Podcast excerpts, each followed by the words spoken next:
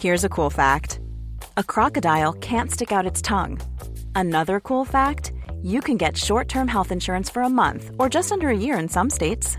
United Healthcare short term insurance plans are designed for people who are between jobs, coming off their parents' plan, or turning a side hustle into a full time gig. Underwritten by Golden Rule Insurance Company, they offer flexible, budget friendly coverage with access to a nationwide network of doctors and hospitals. Get more cool facts about United Healthcare short term plans at uh1.com. Hey, I'm Ryan Reynolds. At Mint Mobile, we like to do the opposite of what Big Wireless does. They charge you a lot, we charge you a little. So naturally, when they announced they'd be raising their prices due to inflation, we decided to deflate our prices due to not hating you. That's right. We're cutting the price of Mint Unlimited from $30 a month to just $15 a month. Give it a try at mintmobile.com slash switch. $45 upfront for three months plus taxes and fees. Promo for new customers for limited time. Unlimited more than 40 gigabytes per month. Slows. Full terms at mintmobile.com. Since 2013, Bombas has donated over 100 million socks, underwear, and t-shirts to those facing homelessness. If we counted those on air, this ad would last over 1,157 days. But if we counted the time it takes to make a donation possible, it would take just a few clicks. Because every time you make a purchase, Bombas donates an item to someone who needs it. Go to bombas.com slash ACAST and use code ACAST for 20% off your first purchase. That's bombas.com slash ACAST, code ACAST. Boyle Sports World Grand Prix on Sky Sports. Ladies and gentlemen, good evening. It is Monday, it is 8 pm, which can mean only one thing. It is the Online Darts Live Lounge with me, Phil Bars, Jack Cobby Garwood, and Lee Boyce. And we're going to spend the next two hours dissecting the last 10 days or so in the darting world, talking absolute nonsense as always. Gentlemen, how are we? We're getting there. We are getting there. Your intro is getting there. It used to be the next hour or so. We're working on that bit. You're getting the timing right. Now, come on. We don't talk nonsense on this show. We just dish out cold hearted facts. Or I do. You two chat rubbish, and I tell you why you're wrong anyway.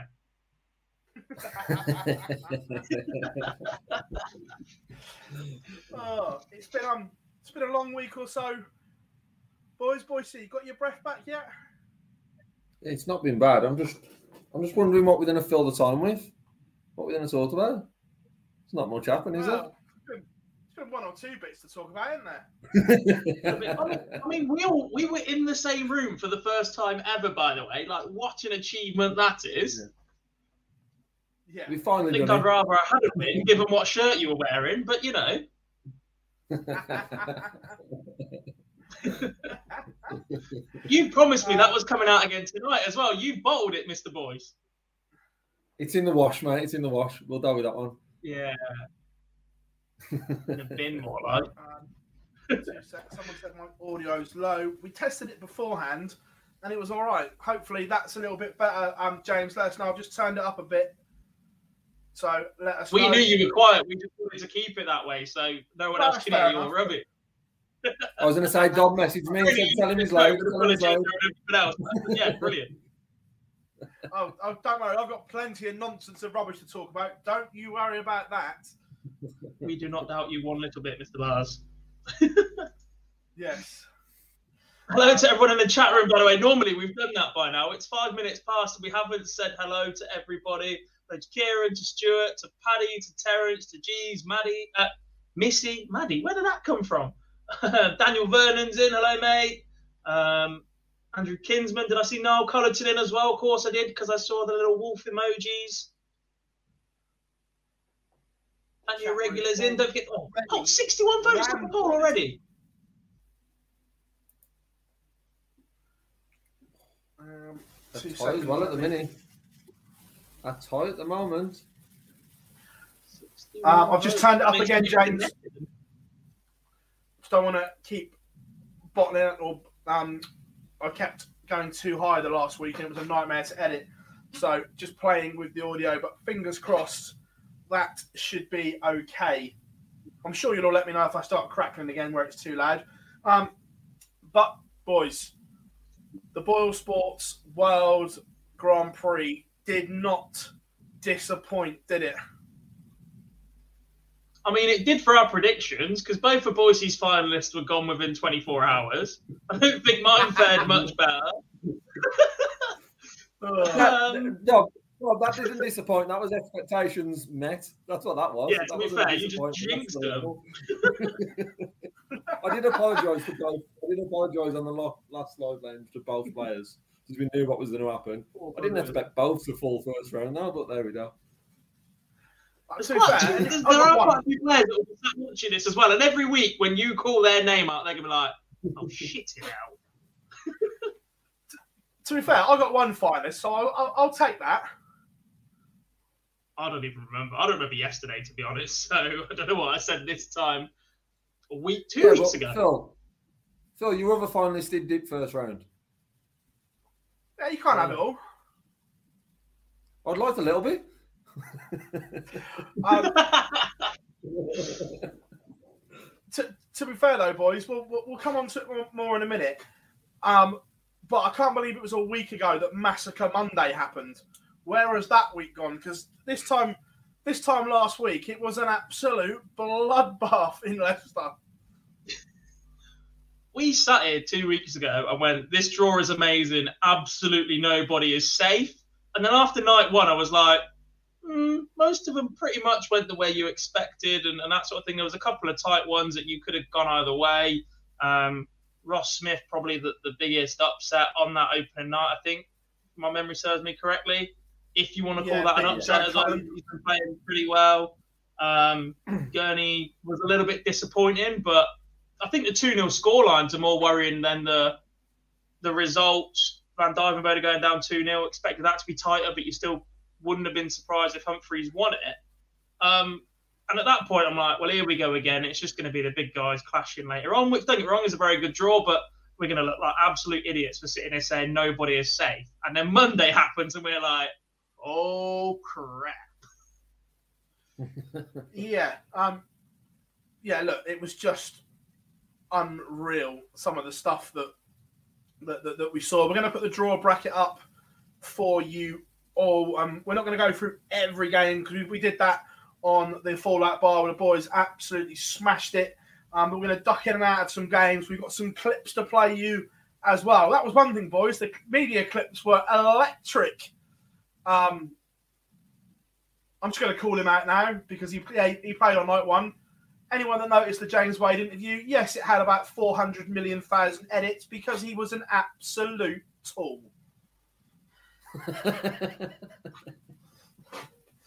Oh, we're doing that now, are we? Um, That's I, how we- I- I think you'll find. I think you'll find you boys have listened to the original clip, so you know. Yeah, right. Yeah, if not- that's how we started, it's going to be a good two hours. That's all I'm saying. Before we do start, I just want to bring up Joseph's point in the chat room. Joint walk ons need looking at. Absolute joke that was still happening in the second round. Yeah, Yeah. I agree. Look, first round, I get it because it's eight games in a match. But af- after the first round, I'm completely with you. No even need for then- it whatsoever. How much longer does Yeah, the second walk on take? Two minutes? Not even that. An extra eight players on the night is, is effectively an extra eight walk ons at that point is 15 minutes of programming. Yeah, I don't even think it's 15. There's absolutely no way timing to that tight. They cannot find 15 minutes of programming so that every player gets their walk on. Don't give me that. Because I just don't buy it. I, I do understand it. a- I do understand it a bit night one, but when uh, night one, night two, but when you're having Tuesday, Wednesday, the same games as you are on Thursday, but Thursday's got proper walk-ons and Tuesday, Wednesday haven't. That makes no sense. Like, what's the explanation behind that one? The first game ones are there, but when they're the same length of games, the same amount of games, no, can't understand the logic. Program's the same length. Sunday, Sunday, the atmosphere was decent because it was a pretty full crowd. That's what happens on a weekend. The early part of the rest of the week, it was pretty flat, but it was only half full. But midweek, six o'clock start in, in Leicester, okay, you get similar at the City West, and we call that out for being massively remote. Um, don't think the start in time being the same as what it would have been in Ireland helped. Um, but it did finish pretty late anyway. But I'm not being funny. Those walk-ons are have, have become part and parcel of the game and the product that the PDC have. And when you're struggling for an atmosphere, the one thing that can get an atmosphere going is the individual players' walk-ons and the crowd singing them because they'll continue them through the game, or they'll get behind one of the two players because of it. They'll make a bit of noise for it. Like, Especially as it was the same six songs they seem to use on repeat for the joint walk ons all week. Yeah, look, it is what it is. The decision was made, and not a lot we can do about it. But Sunday seems seems seems a while ago. Like we said, Merv King um, dispatching of Martin Clearmacher. Uh, that that he was just in complete control. Clearmacher was disappointing, if I'm being honest, boys. Yeah. yeah, definitely. Um, Expected Luke, more. Hum- Luke Humphries dispatched of Dirk. Bunting dispatched of Gurney. Uh, Ross Smith, a below par Joe Cullen. Um, but look, there's obviously stuff going on, on behind the scenes with Joe. We saw that at the World Match Play that he openly said about it. And I, I, by the look of his body language, I don't think they're anywhere near resolved yet. So look, sometimes darts takes a back seat. Then Dave Chisnell, Mensur Suljovic, decent game. This one, boys, and Chisnell, a little, not lucky's the wrong word, but just Mensur just dropped off in that final set. Yeah, look, we haven't seen just Mensur a lot this year. He's finally made his comeback at the World Cup, and he's been a bit good since then. I, we all love a bit of Mensur. When Mensur's playing well, he's brilliant for the game. He's, he's brilliant to just be there. And it looked like he was going to make the comeback. The momentum swung, and then it just disappeared from him in the final set. Um, Chizzy, look, I don't know how many times we said this in the preview over the last week, and we're going to say it again now. No doubt we'll say it a little bit more through this evening, but Dave Chisnell's record at this event is so good for a man whose action that we constantly say does not hold up under pressure. The release is wrong and, and everything else. To do a double in format whereas starting double is up there with the best that, that play in this event, and in set play, which means there's even more moments of tension and nerves. I have absolutely no idea how Dave Chisnell does anywhere near as well as he does at the, at the World Grand Prix, but he does it. Um, the next one, I'm going to call it now. God, poor boy got extremely lucky. James Wade beating Damon Heta 2 1. But how he has burgled that first set, absolute daylight robbery from the machine. thing, if you look it up in the dictionary, it's under wading. Because that's Is just that, the what same, is that the new one? Is that the same as ferreting? Hitting three figure outs for fun? Wading's been around a lot longer than ferreting, I can tell you that. um, no, but look, James The Wade ones who want to finish, way by the to way, win. Slap bang in the middle of the bullseye. I was like, no way. Um, the world number one, the world champion, the Iceman, Gerwyn Price, top performance. Boise 2 0 and beating Michael Smith, and in spells, unplayable in this one. Yeah, it was one that um, I think that a lot of people expected to be a lot closer. As with a lot of them on night one, to be honest, we expected a lot more uh, two ones on the night. Uh, Michael Smith started okay, but then dipped, and Gerwyn Price just didn't let off at all. Uh, to average anywhere near around 100 at a double start is just ridiculous anyway. For Gerwyn Price to do it on night one when he's defending his title uh, just showed that he was certainly pumped up for it, and of course that I was wrong to tip him not to progress through. But it, it was a it was an outstanding performance from Gerwyn Price. And then Ryan Searle beating Dimitri Van den Bergh 2 1. Great game. And I was pleased Dimitri played better because there was concerns heading into this tournament, Gob, around Dimitri's form. But although he lost, the mannerism and the performance was much improved. Yeah, I've, I've only really just looked at the stats for this one. First time in the week, considering I was on the phone fallout bar all week talking about it. Um, yeah, that, the 94 average from Dim is pretty impressive, but wrong things at the wrong moments, I guess, is, is the, the key to that one.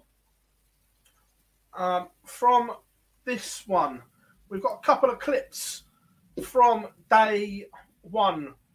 This was the first time the new unicorn board had been used. Um, a couple of them spoke about it. Um, we'll, we'll talk about one of the clips afterwards because it wasn't a good look. But we've got Merv and we've got Ryan Searle. Um, and that's it. I'm, I'm sorry, I, I can hear Wayne Mardle in the background and he's doing my head in because he knows absolutely nothing about what he's saying. First person to use the new dartboard, the new matchboard, the Mm. matchboard. that's Mm. been- Oh, and the Merv clip cut off for some reason, but we'll go to. So instead of editing it to the bit we want, we've got him insulted Wayne Yeah, the ball was soft. um, we changed it before the match started. Um, the second board was a little bit soft as well. We managed to get the third board up, and um, you know that one seemed all right. And um, yeah, just went from there really. the new unicorn board, the general census, as Merv said, it started off hard but softened up under the lights as the others did, and the Searle game wasn't a good look as it was. There was three boards after only a set, boys. Um, overriding thoughts of the new new board from what you saw on TV. for me, from what I've seen of it on TV and everywhere else, aesthetically it looks okay. I, I like the look of it a little bit. I think the issue with the boards going soft under lights, I think any board's going to do that. If, you, if you've got a light ring on it or anything like that after time, it is going to go softer, especially after you start putting holes in it. Um, after three sets, probably not wanting that, but after six or seven, maybe. Um, uh, look, the fact that they've had to change the board twice before they've even started, that's an issue with storage, and it's always been the same problem with the PDC. You might get the odd batch that aren't quite there, but these are new enough. You expect them to be quality checked and, and that sort of thing. We've we've been at events and just seen dartboards lying around that then become match boards. They have to be looked after better before they go up on stage. Yeah, it, it was the um, Luke Humphries Searle game, Boise, where literally Luke Start was going into the barrel. All of the point was disappearing in that first set. Yeah, Luton Dirt. Uh, Luke and Searle in the second round when his dart was just disappearing into Oh the yeah, board. sorry, sorry, yeah, yeah, yeah, yeah. it- That's the thing. Nothing for me. It's we expect now to see them damaged. I'm not saying they should be, but we expect to see them damaged a bit after three, four sets in this sort of play. When they're changing so often, so soon, and also how we're seeing the darts laying the board is is huge concern. So it's no surprise whatsoever um, to see that the players are often playing the bed on, and I says, that was in the early rounds. There's, there And always then- seems to be these issues with them. You don't matter what boards we get to, there always seems to be these issues with them. And then from there, we all eyes turned to There's people in the chat Massacre Monday. about it as well. What's that, mate? Bazzy, Bazzy. More, more dartboards.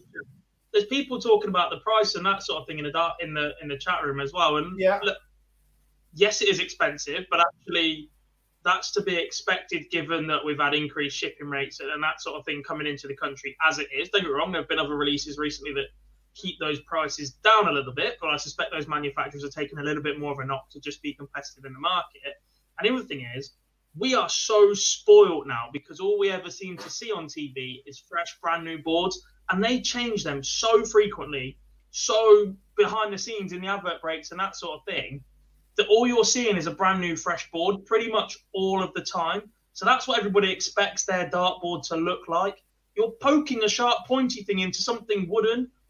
If you're paying 90 quid for a board you're going to practice on at home, that's your fault. These boards are premium boards that are pretty much going to be used for this level or matches or, or something where you want it to look good for a short period of time. It will hold up long enough. And 90 quid is on that, the manufacturer's website, by the way. You can get it for 75. So 15 quid is a big difference we're talking about in terms of that because you're looking at nearly 15% of the price. Yeah. No, agreed. But boys, Massacre Monday, as it was re-nicknamed. First of all, Darius Labanauskas 2-1 over Brendan Dolan. Good game. Enjoyed that one. The Ferret disposed of a below par Callan Rydz. Just didn't happen for the Riot. Big Vincent. We'll come on to we'll come on to Vincent in a minute. Then Ratajski beating Aspinall. That was the first one. Then this man, the unflying Scotsman, boys. Let let's be honest, he had an absolute shocker on TV. Ian White Yeah. fell over the line, and when I mean fell over, I mean fell over the line. Um, is or are things starting to catch up with Gary Anderson, Gob, in terms of yes, he's putting a little bit of practice in here and there, but nowhere near as much as the other top players. Is that now beginning to show? I think in this format, it highlights it a lot more because you do have to be so clinical on the outer ring to get in and out, and he, struggled a bit both ways. Um, it's always going to catch up with you. There's only so much natural ability you can have. There is an optimum amount of practice for every single player. Not every player has to stand at a board and throw for hours, eight hours a day, like Michael Smith. Right, I've, I've been around pros that barely like an hour a day, but they will play regular competitive stuff. The problem is that Gary's just not picking his darts up at all. And the fact that he is still where he is in the world and everything else is a ridiculous achievement given how little he practiced and how relative to Gary Anderson's success, how badly he played last year and was still making major ranking finals. I'm not sure if that's a downside on the rest of the field or, or what, considering there's plenty of talk about this being the toughest and greatest era for darts ever and, and how competitive the field is. If that man's walking to events finals on his C game, not sure it's really that tough. Um, but yeah, it is catching up on him now. And when he come out of the World Championships swinging from the hips at pundits and, and commentators, the same one that Mervyn King just had a pop at, saying he's going to stick around forever and he's going to get the fire back in his belly and that sort of thing. I was desperate for that to be true and for that to just be genuine and Gary to be edging towards top level Gary Anderson 2016, 2017, where he just picks up titles wherever he wanted and, and battered people off the oche. And I just, I just can't see it happening. Hmm. The man's got different priorities in his life. He's just, he's up there to, to take the money for as long as it keeps rolling in, and once it's done, that's it. Yeah, I'm not and convinced then on that job. I'm not, I'm not convinced on, on that at all. I think I, no, I think there's there's still uh, there's still some fight in there. I know what you're saying. I know what you're saying that he's not giving up the fight of this when he's on the stage, but I still think there's levels he can achieve. Probably in a different state, a different part of his career than say when we spoke about AD Lewis. I think the levels that Anderson has hit, he's already peaked, and he don't get back to those levels. But I still think there's more titles in him. Um, just maybe not the big one. then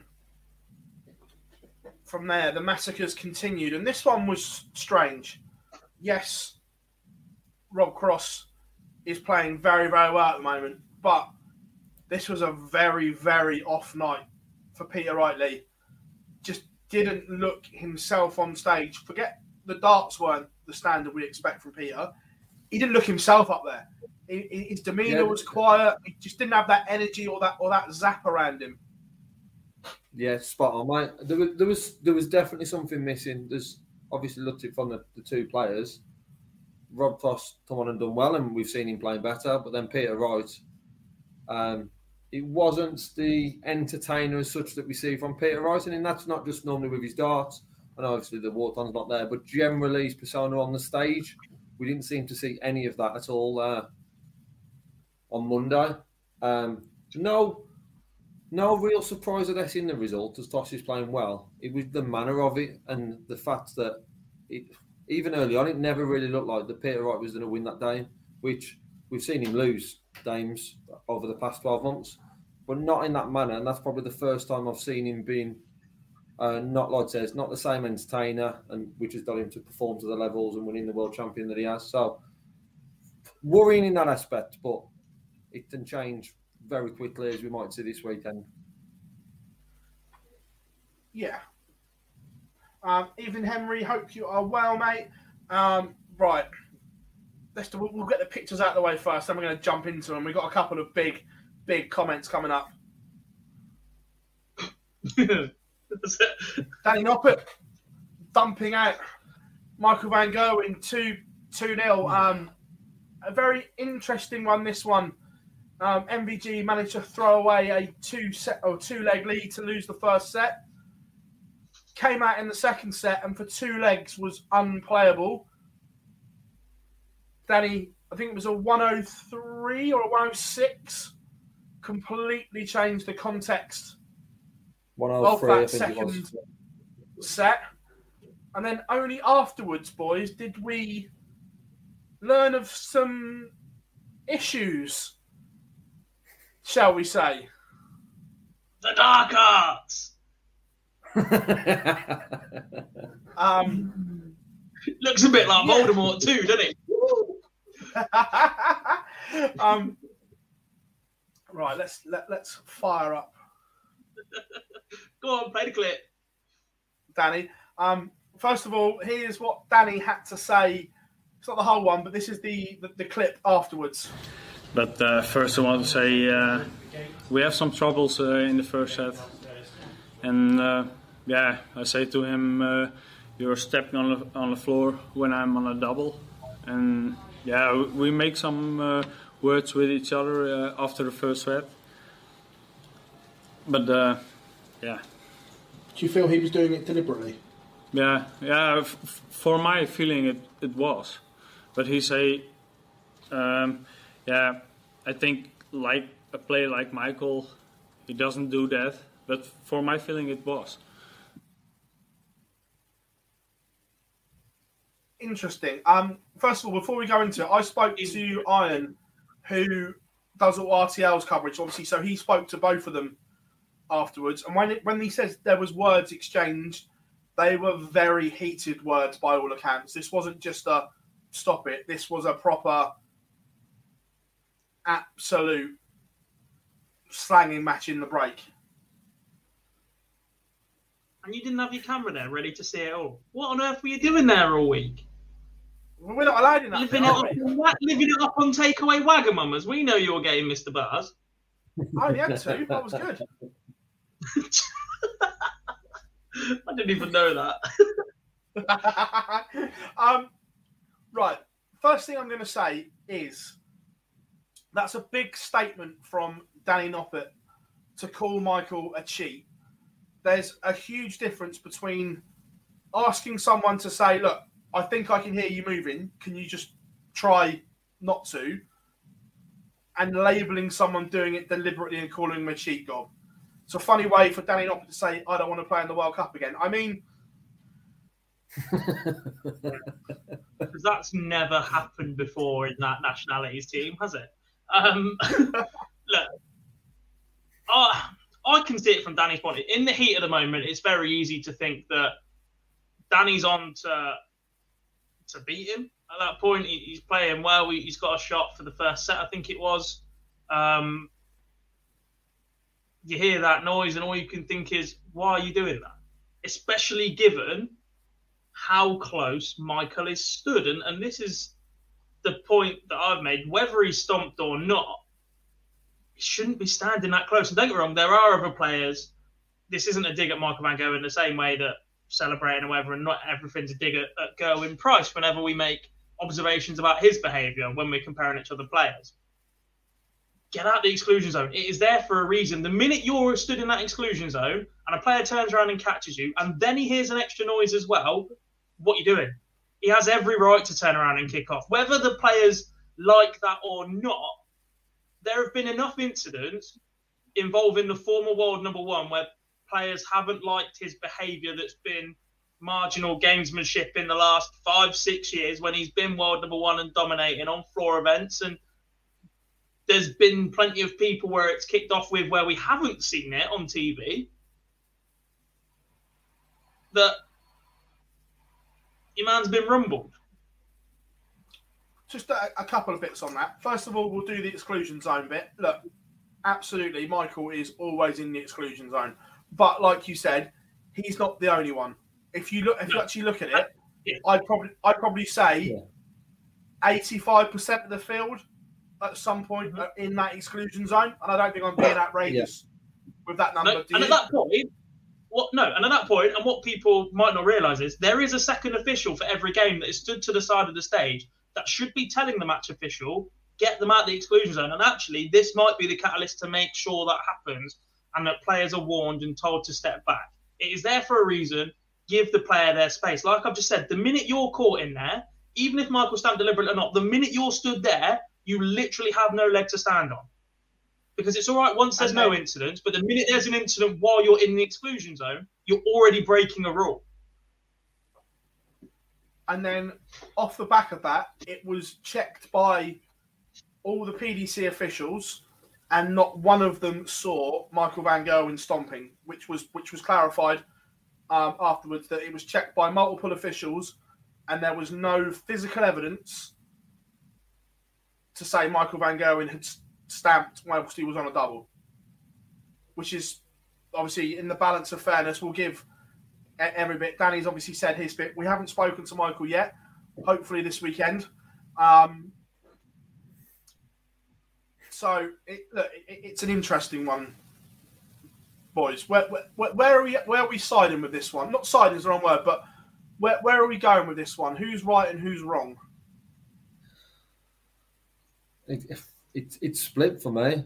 It's it's hard to say that someone's right or wrong. If they've checked it and they've checked it efficiently, then it's hard to see that MVG's in the run. However, if he's then in the exclusion zone, then he's he's doing something wrong. So for me, it's, it's a bit of 50 I'm not convinced, Dob. I'm not convinced by your point of uh, this being the catalyst for that to be checked more, because I'm sure it happened a lot more throughout the week.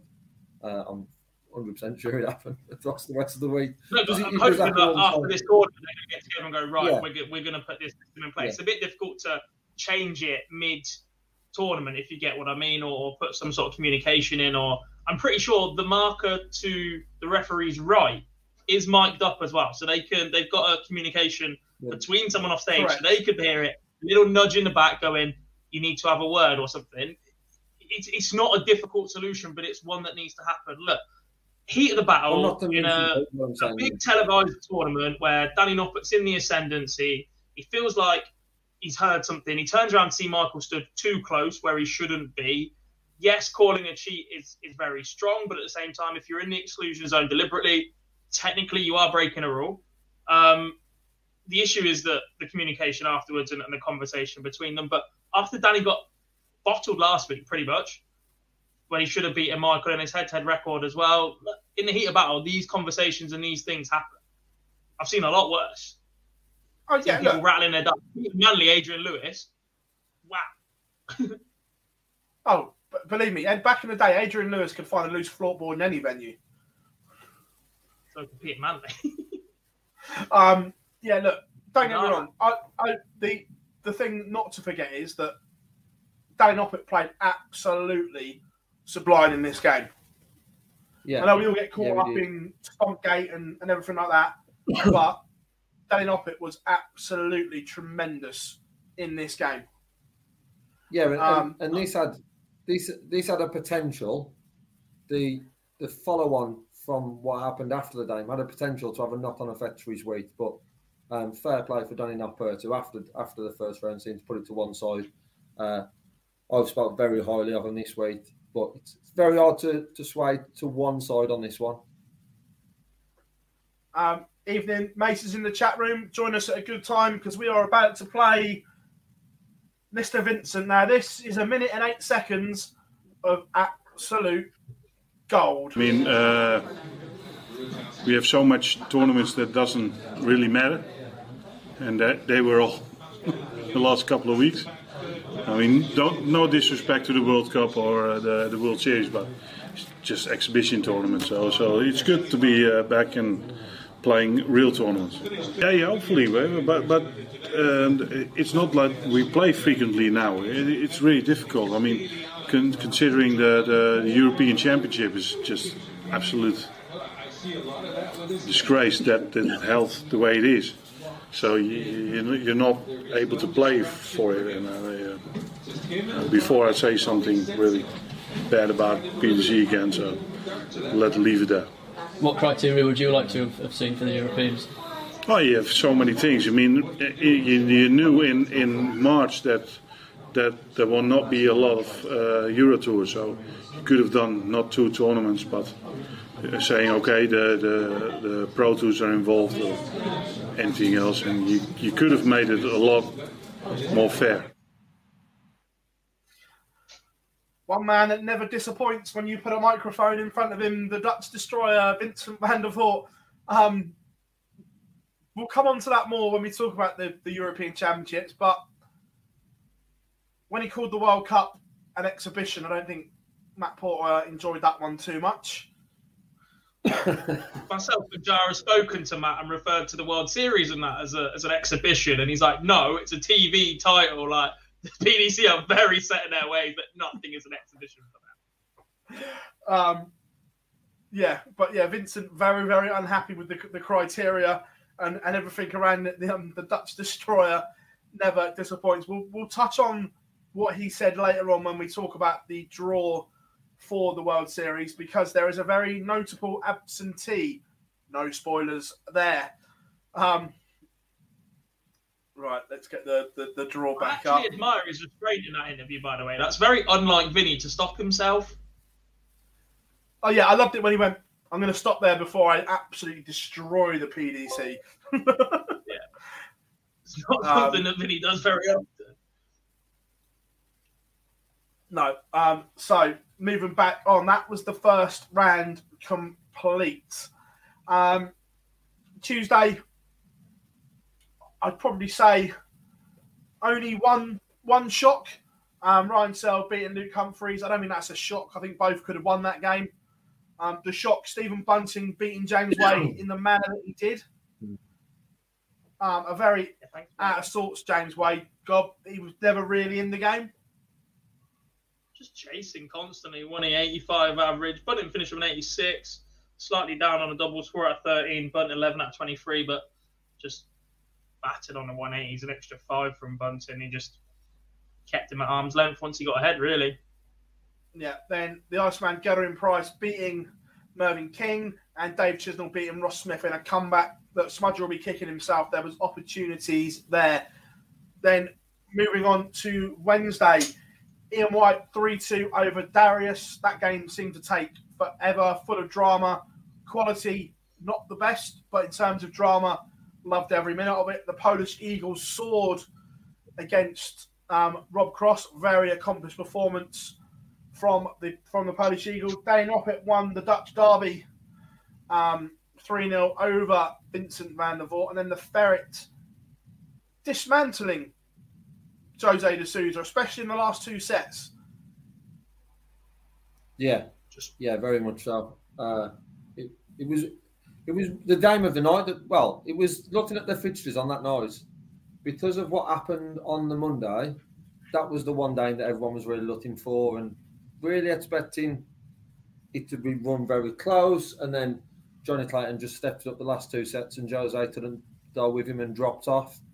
Uh, but yeah, it was it was it was the one game that night I guess that was looking for something that was expecting a bit more as of a game than what we actually got. Then moving on, quarterfinals. Danny Noppert 3 1 over Ian White. Not too much of a surprise there. Noppy been playing some fantastic stuff, moving in to a PDC TV semi final. Then this was an epic. Johnny Clayton 3 2 over Krzysztof Ratajski, and Clayton's doubling both in and out. Just world class gob. Yeah, in a, in a double in, double out tournament, the best doubler kept on winning. He was ridiculous on the outer ring this week. And that, he, he goes through these patches where he's, he's sensational, but you always feel like he's, he's got a few legs off or a blip in him, and he just did not seem to miss at all. Ratajski, solid, beaten by a very, very good performance. Um, he's getting there though, when he 50% on the outer ring from him. Expecting big things Yeah. from the Polish Eagle for the rest of the year. then Gerwyn Price um, beating Dave Chisnall. But this is where we start to load more clips up. This one is courtesy of um, Sky Sports off their um, Twitter. and this one caused a little bit of a storm, boys. Right, Gezi, I'll say this as a compliment. There's plenty more in the tank for you, and you're in the semi-final. Yeah, yeah, it's a lot more in the tank for me. Um, it was a difficult game. Obviously, crowd a bit rubbish again, but as you can hear, but yeah, I won. So no matter what they do, I'll keep winning. Wasn't Dave's best night, but the world number one shows you pounce, and that's what you did. Yeah, yeah. I mean, give me an opportunity, and I'll take it. I thought I bombed, bombed the second set after missing 25, but and then I think I took out a 104 then the next leg. But yeah, I'm proud, uh, absolutely pathetic. I won.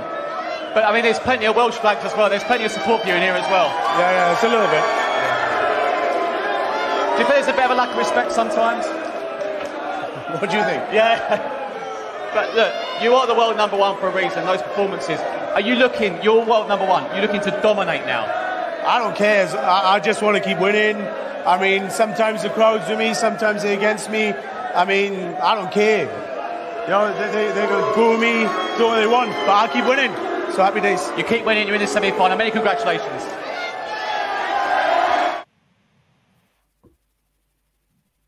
That one caused some some controversy. Before we talk about it, um, Gezi didn't do media that night, but even in defeat, Dave Chisnall was more than obliging to, to come in and, and have a quick chat, and he spoke about it as well. Like in the second break, like I said, we had that little giggle. And I said, you, at least you got one supporter there you, were just having a laugh of it, but I feel for him sometimes. He's world number one. Give him respect. That's all I can say. I knew it, because that's what he does. That boy, when he wins and he's not playing well, he just knows how to win. I've been saying it for months on end. Even if he's not playing well, he knows how to win, and he's done it again tonight. Because he, did- he wasn't, he wasn't special. I wasn't special, but he just knows how to win. And fair play to him.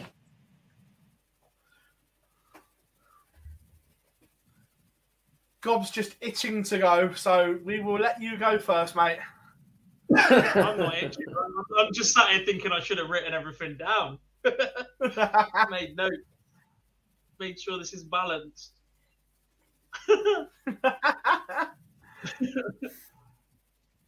But first of all, thoughts on Gezi's interview? He's just asking for it, isn't he? Uh, Yeah. Yep. The man has quite clearly all the talent in the world. He is a fantastic dart player, and there isn't a single person that goes to a darts match that cannot see that. Right? But I'm going to use the same line that I've been using since the incident first happened. Ability is not the same as likability. Being the best at something does not instantly make you the most liked person in the world. For the last three, four years, Gerwyn Price has, for the most part, enjoyed playing the pantomime villain. When you're going to make comments 18 months ago saying you miss the booze and then come out and say that you don't like them or that it doesn't bother you, but then you just spent 10 minutes calling the crowd pathetic, it clearly does get to him. And, and, and obviously so. Right, and I'm talking about the booze specifically. If anybody's online abusing him straight up or shouting insults from the crowd, that's a different level, and that needs a line drawn under it, and, and something needs to be done about that. But the general crowd booing, I don't see an issue with. I don't, I don't think I don't- it's not the booing that's an issue, and he's always said that it's the abuse he gets whilst he's throwing. It, the booing he can cope with. It's the targeted abuse that he gets whilst whilst throwing is the issue. And like I say, generally the pantomime booing, look, it, it, it's it's not going to go away. The PDC have created this monster. That's that's the atmosphere they want. They want the cheers and the boos. So the, the pantomime villain booing isn't going to go away, but the targeted abuse needs to stop. Yeah.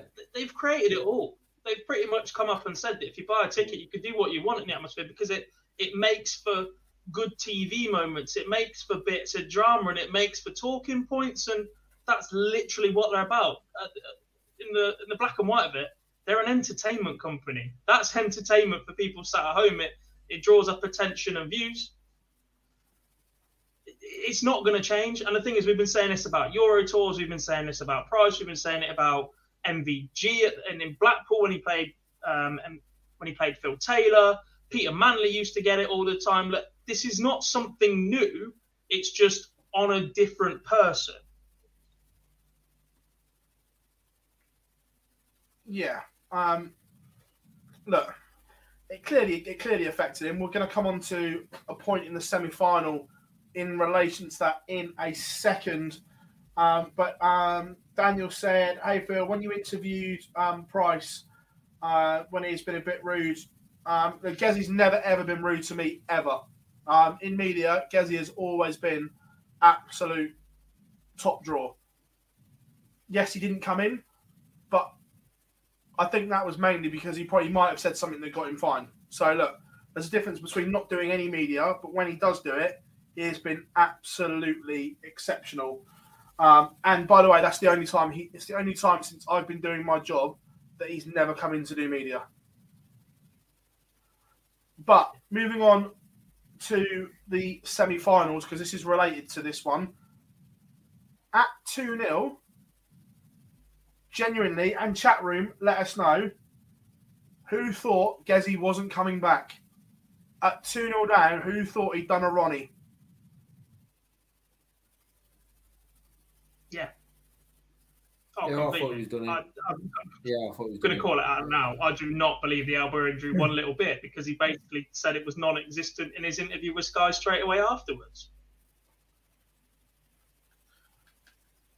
Yeah, no, no, I, I didn't think he was coming back at 2 0. I thought mm-hmm. he was done and was was going to forfeit. Yeah, there, there was a there was a missed opportunity there, which is what we saw in without touching into the final too much, but is what we saw there. So it was 2 0 down, and that third set being the crucial one. There was an opportunity, uh, for, a huge opportunity there for Bunting, uh, and that standard just didn't increase. We touched we touched on it on the fallout bar, didn't we? Got around. Stephen Bunting just carried on as per. He didn't he didn't look like it impacted him. He didn't look like it had any effect on him whatsoever. But was that the right thing? Should he have been raising it as a an issue? Should he have been kicking off a bit? I don't. From what I'm seeing of Stephen Bunting, it's not that type of thing. But that lung break had an impact on Stephen Bunting, and had a big impact on Gerwyn Price, but in the other way. So th- that was the deciding um, set. That third set was the deciding point. 2 0, it was net for me. I didn't have that. Yeah, if, if Bunting goes 3 0 up, he walks the game. He absolutely yeah. walks the game. But yeah, which is exactly what we saw in the final. The, the, the same thing happened at 2 0. There was that point, it was the third set that was crucial. Um, and we saw that the, the night before in the semis. Um, uh, yeah, Mace, you're you're not wrong. Um, yeah. Yeah. People comparing the situation with golf with a crowd. The problem with golf is that they don't collectively make a noise constantly. It is so difficult to identify individuals unless they're sat right at the front, proper giving it to a player, and then the player can turn around. And it wouldn't be against the players turn around and say, just remove this person. I've seen George Noble on the Euro Tour go absolutely mad at someone once, drop the mic, and go, Was that you? I've never seen George Noble react like that. Oh, but, um, look, the referee the, the used to have this ability. They don't even say thank you anymore, really, or best of order, because they're just not interested. The PDCN interested. They, they just don't have the control. You sell darts on TV to, to punters going as this mm-hmm. massive big party atmosphere. The minute they start seeing people being kicked out for things left, right, and centre, unless it's scrapping at the back of their ball because they've had more than alcohol, like you get at the boxing, they're just not going to remove people. I genuinely don't know where they go with it in terms of the abuse the players get. Like I said, I have absolutely no issue with booing. It, it's in every single sport. It's the whistling and the deliberate taunts to put players off whilst they're throwing. That's where I've got an issue. What what was strange? Yeah. What was strange for me on that one was being in there on Thursday. We was all in there on Thursday. I didn't see that being. I'm not saying if there's anything shouted close to the stage or any sort of abuse, then I, I don't know. I wasn't as close to that. But in regards to the booing aspect and that, it didn't seem any worse than what we've seen before at other events for Gerwyn Price. It seemed very strange, and not only that, the, the, the questioning that was asked wasn't aimed towards the crowd at all. It was at that time. It was just Gerwyn Price wanted to get it off his chest. Michael Bridge didn't instigate any conversation about the crowd in that interview, and it was just Gerwyn Price wanted it off. So I can only assume that it was something coming from someone closer and more of a personal shout than it was the general booing. Because for me, he decked it everywhere he does. It wasn't no worse uh, on Thursday night than when I was there on Tuesday for him. It, it was just the, it was just the same for me, Yeah. right or wrong. But it wasn't worse in that sense. It was more. It must have been someone shouting or uh, numerous people shouting that got him rolled up. and then from there we obviously we had the all Welsh final that everyone was craving. The ferret taking on the Iceman. What a final, boys, from Johnny Clayton. Unplayable. ridiculous. Ridiculous. Five, some plus checkouts, a 170 and a 164 in back to back legs. Even at 3 0, or 3 1, I think it was, when Johnny takes out 110 for the set, he needed that. Because I just felt that if Price was at that point, he was a breaker throwaway from three sets all, and then it's a completely different matter. And then the pressure starts getting on Johnny. But the 110 was superb. He started getting a little bit edgy in that set, and he just went to town again. He's just ridiculous. So, so good at the minute. Um, he's, he's had a faux ranking all year because everything he's won has been non ranking or exhibitional. We're just going to keep saying that to wind people up now. Um, it's just been so good since he won the, the World Cup with Gezi last year. And if anything, Gezi's probably sat there going, Wish I hadn't won the bloody World Cup because you, in part, created this. Yeah. Um, and there he is with his trophy uh, ahoy. And like we say, Johnny Clayton is the new world number seven. So a couple of really good bits in the chat room. We're not ignoring guys. We'll come to you in a second. We've got lots and lots to go through. Like we said, it's always going to be a bumper show um, to today. Um, but first of all, we've got a couple of clips. One from Gezi and then Johnny um, as well. he, he was relentless. I was starting off, and I missed a couple of doubles t- to get off, and then I'm under pressure to score. But I mean, yeah, what what a performance! He was by far the better player on the night, and like I said in the, in the interview, I'm just happy that we could just play, and the crowd let us play, and it was a good game. So again, really open from Gazzy, just admitting that Johnny was relentless. Like you say, the one sec, 170 and the 164 was just out of this world. But Johnny is also one step closer to the ultimate goal and dream of Ally Pally Glory as well. Well, obviously, I enjoy my dart. They're going good, so what more do you want, you know? But how many more players are chasing that dream the same as I am? So I'm one close, one step closer to winning that, and hopefully I can get over the line. Johnny talking about glory at Alexandra Palace Boys. And right now, you wouldn't bet against it, would you? It's difficult to look past him after three TV titles in a year already, more than anybody else. He's just mopping them up like a Gary Anderson or MVG of, of yesteryear. Yeah. Yeah, Um, but it was, the, it was, manner, is- it was the manner of it as well. It- the manner of that win was just was just ridiculous. It says, Gerwyn Price, we had what we saw on the quarterfinals, the turnaround on semi-finals. Then we expected a big performance from Gerwyn Price. And to be honest, other than early on, his doubling wasn't great. He didn't play bad. That's all did he Gerwyn Price. It was just the relentless from uh, Johnny Clayton. That third set, obviously with those checkouts, but the averages, Gerwyn Price put in was ridiculous and still didn't come away with a set.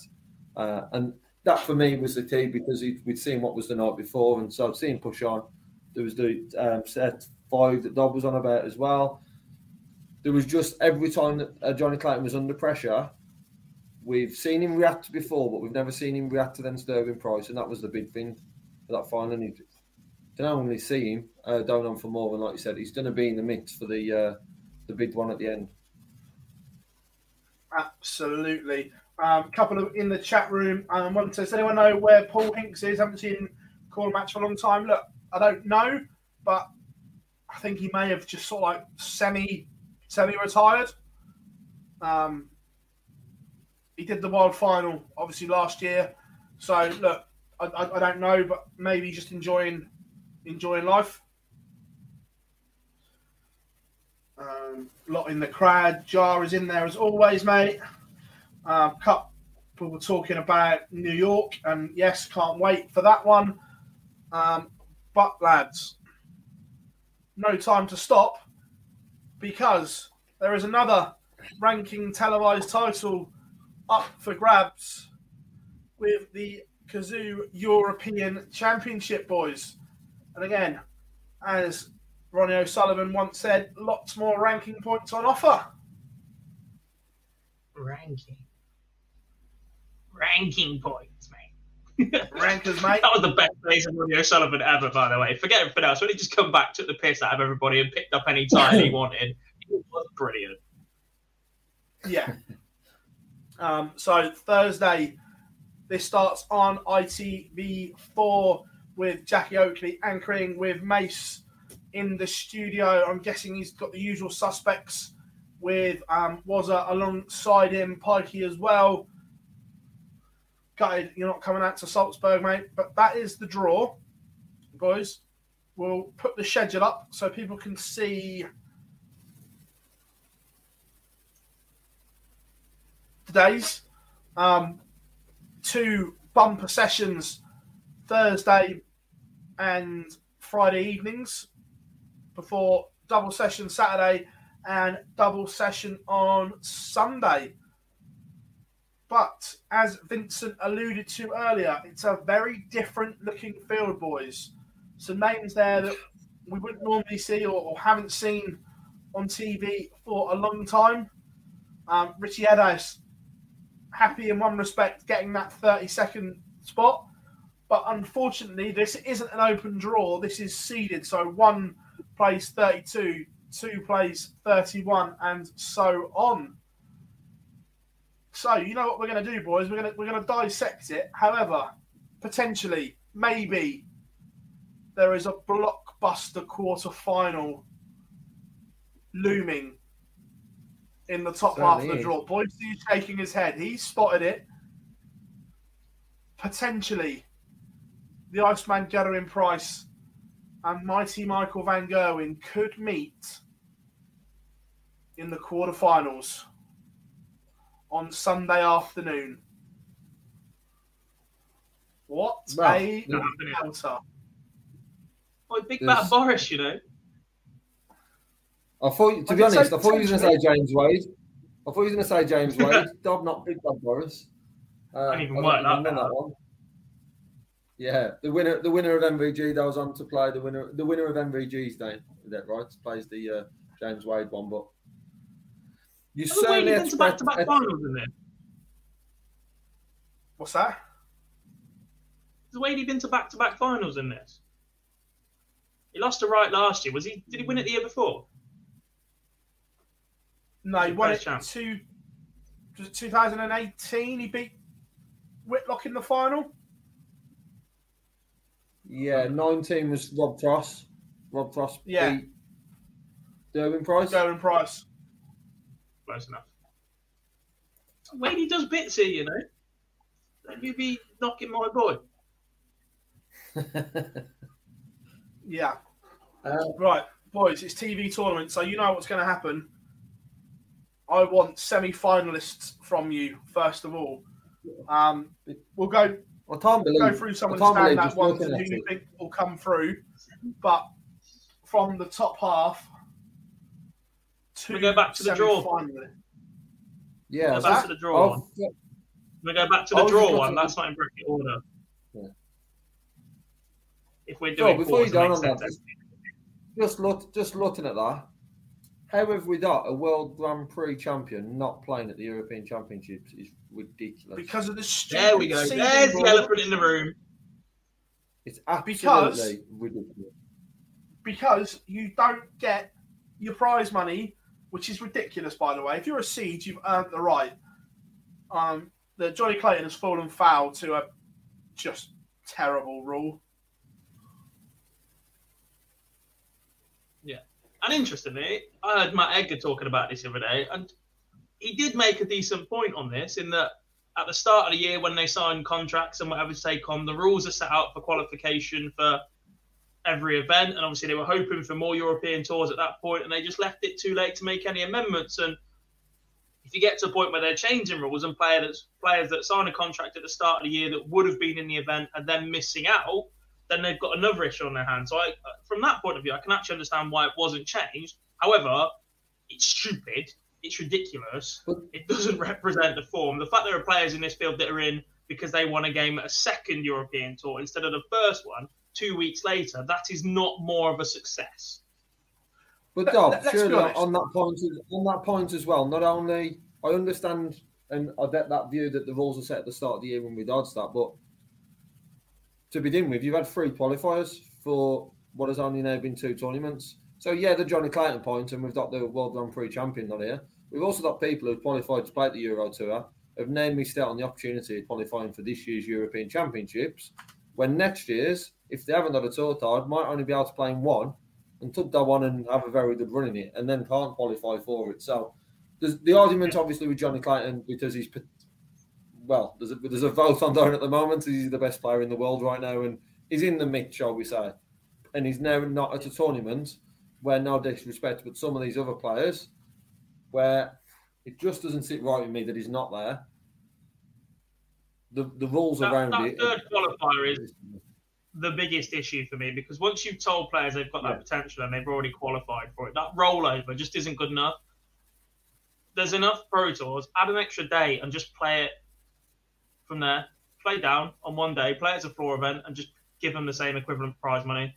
I know you miss out commercially. I know you don't get it on PDC TV in the arenas and that, that you've promised it. But in terms of the prize money, they, they've propped it up for long enough for the last couple of years. Barry sat here saying that they've got decent reserves and that sort of thing.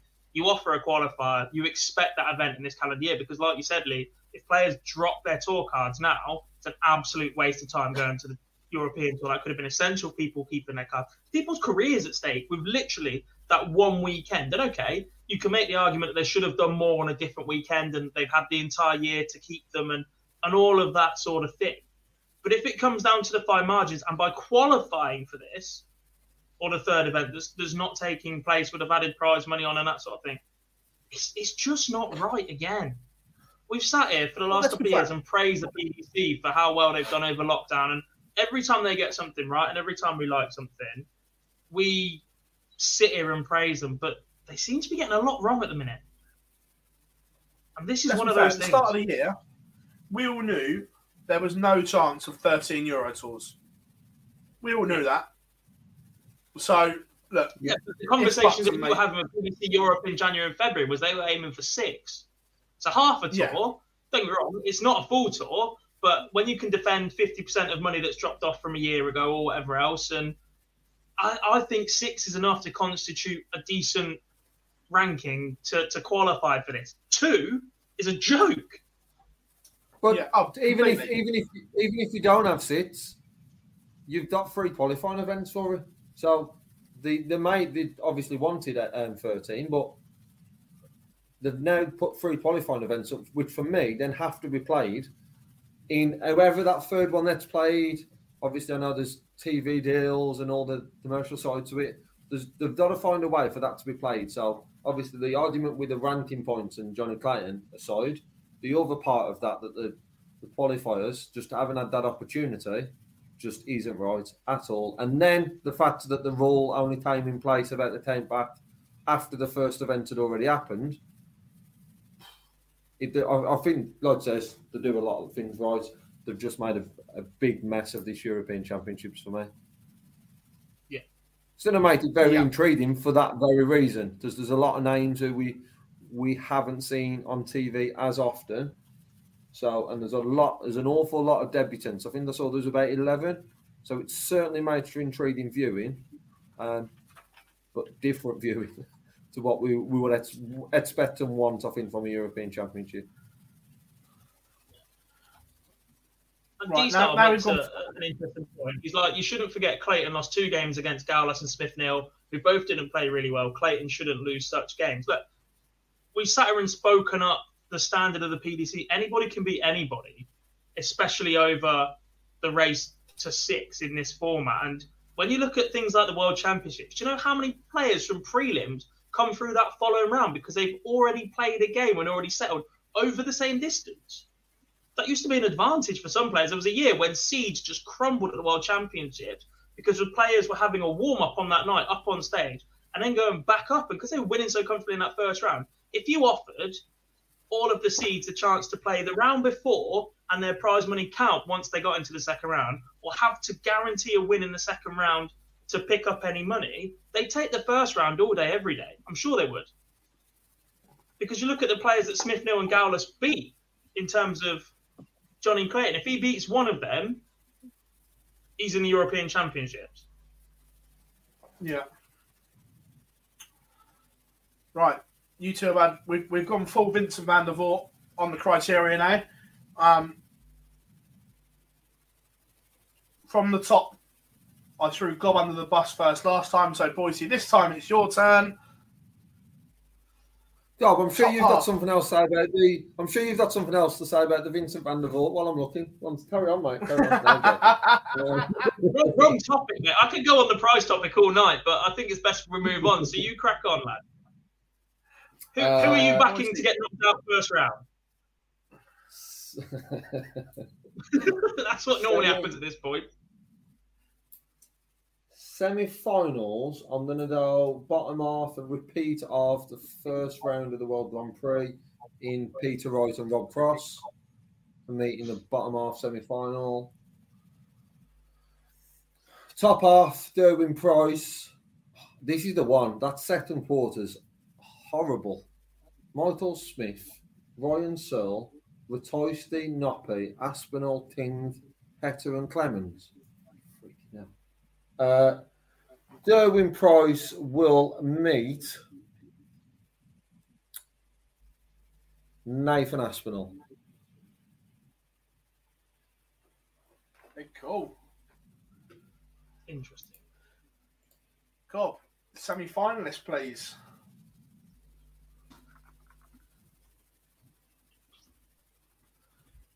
Hmm. That second quarter. Rob Cross is playing all right, but I'm not sure I back him to get there. Jose has to play well early, or Luke Humphries will do a job on him, or Callan. Wouldn't mind seeing a run from Kim Huybrechts. I'm just not sure this is the event it's going to come at. Uh, top left, James Wade. The man's a machine, and he loves the European Championship. Don't side me like that, Phil. Bottom left, Krzysztof Ratajski. He's a different animal this year. That line's just for Jar. European crowd as well. So from the top half, you're going Wade versus Ratajski semi final. I am so here for that on Sunday night. Please. Racism for commentary wise, but I'm so here for that game. That's one for the purists. Uh, top right. Look, Peter Wright has got it tough, I think. Hempel is. I like Florian Hempel a lot. I think he's a great player and he's only going to keep getting better. Um, a rejuvenated Mensur Suljovic as well. I, I expect him to come through Adam Hunt and then probably Simon Whitlock from there. But I'm still back him to get through. Look, the way that he turned it on in the match play, that player's still in there. Bad week. At, normally, when he has a bad event, he backs up with a good one as well. That's been his trait this year. So I'm expecting that for Snakebite. And then bottom right. Hmm. Oh, do I do it? Do I do it? Kim Huybrechts.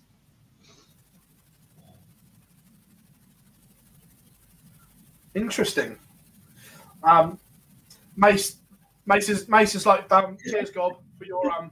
Mace loved that semi-final lineup. Toss a coin for which one of them you want. I think he's just committed to the second semi-final before I name the fourth player as well. yeah. Right. Yeah, I think he's, he's now that he's now that Sunday night off. Does he, you, Dob? Right. Bottom half of the draw. I'm going for Peter Wright versus Luke Humphries semi-final. Are we all completely writing Jose off, by the way? Yeah. Phillies, obviously. I don't know why you asked that. question. I don't Normally, why when you justify it, Phil, like I've just completely overlooked the man. I, I think Luke Humphries possibly beats him at the minute because Luke is, is playing very well on TV. But at the same time, I say he's not suddenly become rubbish overnight, has he? The man's still ridiculously good. He, he was average I'm at not saying he's not good, Grand but as, as I said last or two weeks ago, unless he's miles in front in a tight game right now, I don't fancy him to win it.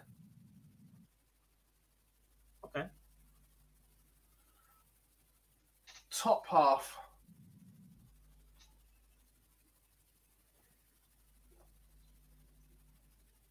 I'm going MVG price quarter final. It's just who wins it. Shock.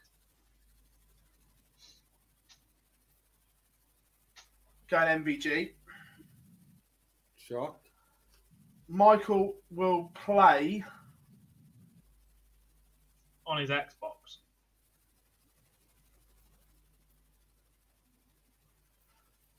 Oh.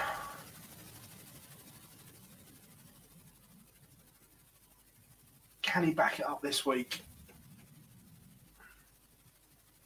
Jordan No, but- Adolfo Napi.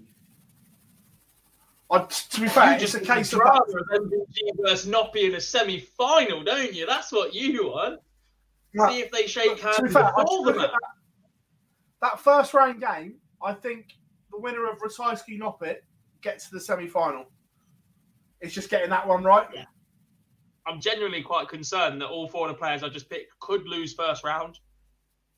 Yeah, look, That's a concern I always have, mate. I through won't the worry about it.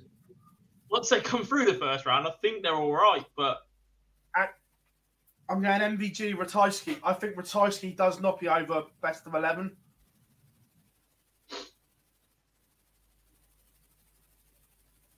To be honest, pitting that quarter is more difficult than pitting the finalist. That quarter, that Oh, second that is quarter is just that, that second quarter is Horrible. horrid. Absolutely horrid. if, if the thing is, I quite like Merv King at the minute. I always like Merv King to be honest, but I just he's still got one of them runs in him somewhere. And if he's in any of the other quarters or the other half of the draw, I'd probably tip him to you know, top left, maybe not so much, but See that the bottom Mace- half of the draw, you fancy Merv to have a run, but in that bottom left, you just can't back it. See, look, Mace, Mace knows Barzy and his views and his intense beef. If, if that's the semi final, we'll be going full out Chinese beef and black bean sauce central as Noppy takes on MVG. Hasn't uh, Phil? Hasn't Mace moved himself down to the other semi-final though? So he's gonna miss out. Yeah. Um. Right, boys, from your semi finals, I would like a winner and a runner up of the Cazoo European Championships.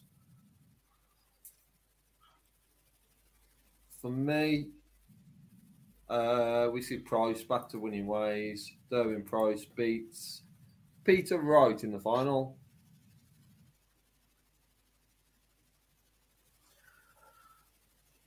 Convincingly. If Peter Wright makes a final, we don't flop. And he loves the Sunday. Pro Tour recently. Uh, Also, half given the- the half the half the deficit. relationship with the crowd, if anybody doesn't walk out of an Austria flag, they're immediately behind the game because I think that's just one way to get them on side. The minute you go to a European tour, you start saying I love this crowd or something, and they'll back you all week. Ian White should just be doing it for years. Der- Der- Gerwyn Price wins 11 5, 11 6. Which one? Both. God, where, Can't win both. going? I don't know. I'm just stalling. I'm, can I abuse Lee a little bit longer? To be honest, you do, you do that on air and off air. I have that both ways. WhatsApp group on camera, uh, in person. that, now, I have it everywhere. I was I was polite to you. My girlfriend bought you a drink and then threw hers on the floor, dickhead. You, you mentioned Let's my not attire talk within 10 that either. seconds of being in Mate. control, mate. I can't even remember what. I can't remember who was on last, but she managed to fall asleep during it. Oh, Bunting Ryan Searle, yeah, brilliant. um, Peter Wright beats Krzysztof Ratajski. But darts is the winner.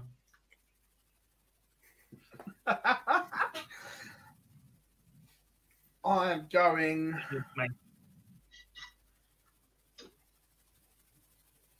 MVG beats Luke Humphries in the final.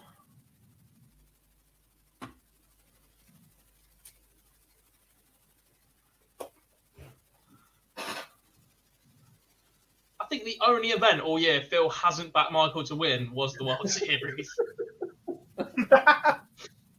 there is absolutely no logic to what you keep doing, man. Uh, you know, I just he, he didn't. No, but he didn't bat him to win any of the ladies, did he? I don't think he backed him in any of those. He might have done. I wouldn't put it past him. We've got to talk about that soon. I know the the the, the, the Lisa Ashton does not qualify for the Grand Slam because MVG has turned up.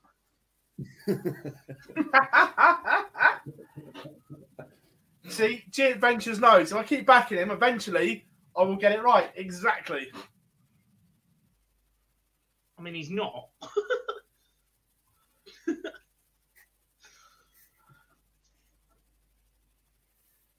To be fair, the way everyone else is having a mini wobble at times, look, no one is in the same sort of form as they were in this.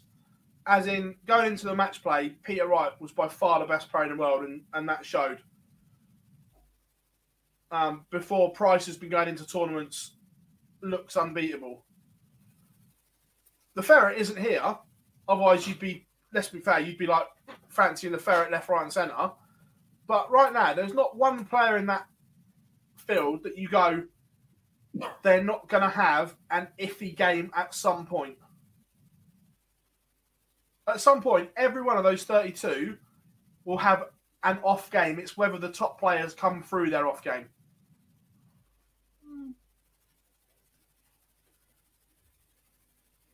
Possibly. Don't Well, that's think what I Menzel think has an off game. He just has a level of, of animalism. Let us know in the chat room as well. Who are you banking to win the Cazoo European Championships on Sunday night? And the good news is for all you guys is we will have live content from Salzburg as well.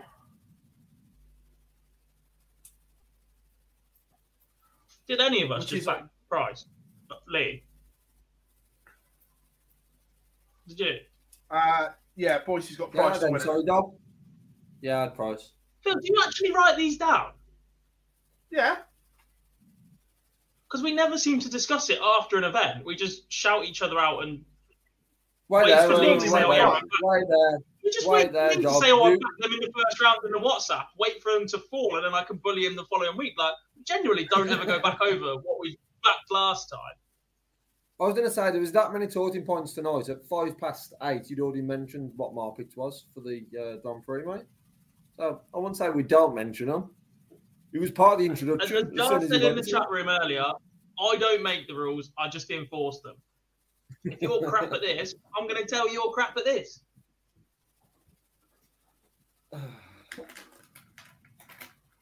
Oh, good point, Jar. Are we? Do we? No, not for weekend events. Week long. That was the bench we set. um, uh, Robert Thornton in the chat room says, "What's the odds on a Ritchie Edhouse versus Adam fin- Adam Hunt final?" I wonder, worth a quid. I'd say it'd be very much worth a quid because if it comes in, you'd probably never need to do anything again.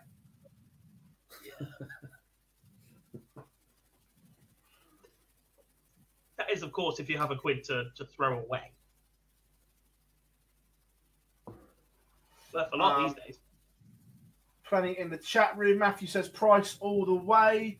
Yeah, look, I, I, look price for me sleepwalks to the quarterfinals. In his in his sleep, I think he, he just sleepwalks to to Sunday afternoon.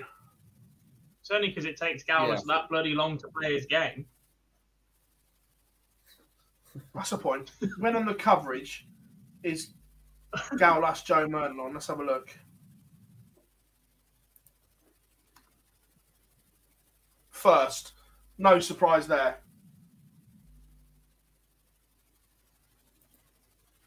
Is that when you uh, pop into Weathermommers on the weekend when that game's on? Phil?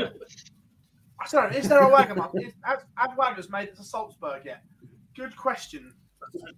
Someone, someone will know in our You know the chat room, Domino's 100% Pizza adverts someone when they're will. like, call now for half time, and you're like, call now for the first leg.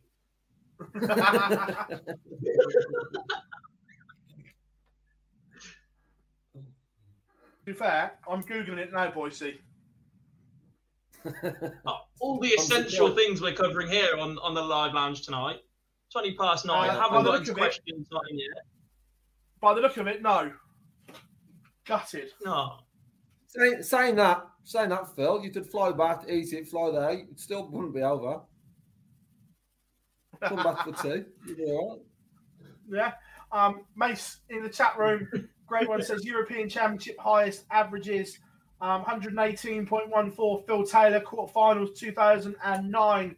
Gary Anderson, well, that's a while ago. He had played in the Euros for a while. Um, 113.92 uh, against Phil Taylor. Merv King, 130. No, sorry, Phil Taylor again. Oh, mate, all three of them are Phil Taylor. Do not try and sit here and tell me MVG is any sort of go. Phil is God, mate. Uh, Owen, Owen says, He "What's the capacity this weekend?" That's a good point. I don't know. Is the honest answer. Let's have a look. Capacity go in price fans, six.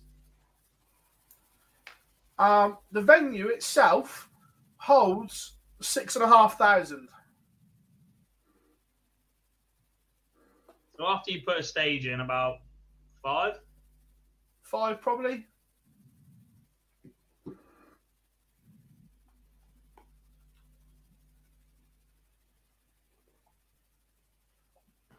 Um, that was Peter Wright first plays on the Thursday night.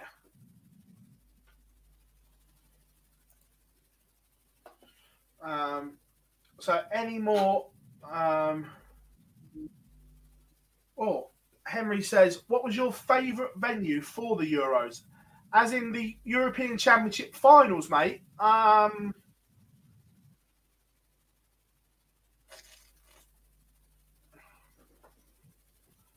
trying to think. I've got a choice of two for me. Um, Dortmund was really good.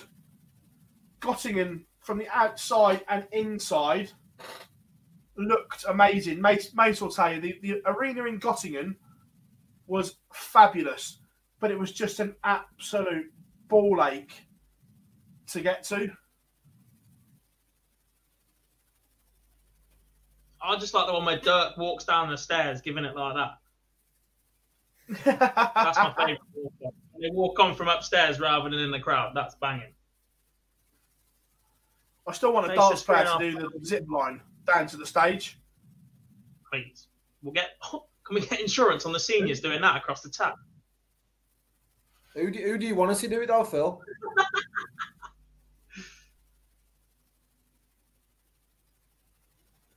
Who would I like to see zip line to the stage? Who would do it? And meant Big Vinny dressed as um, Miley Cyrus. Just Uh. wrecking ball the hell out of somewhere.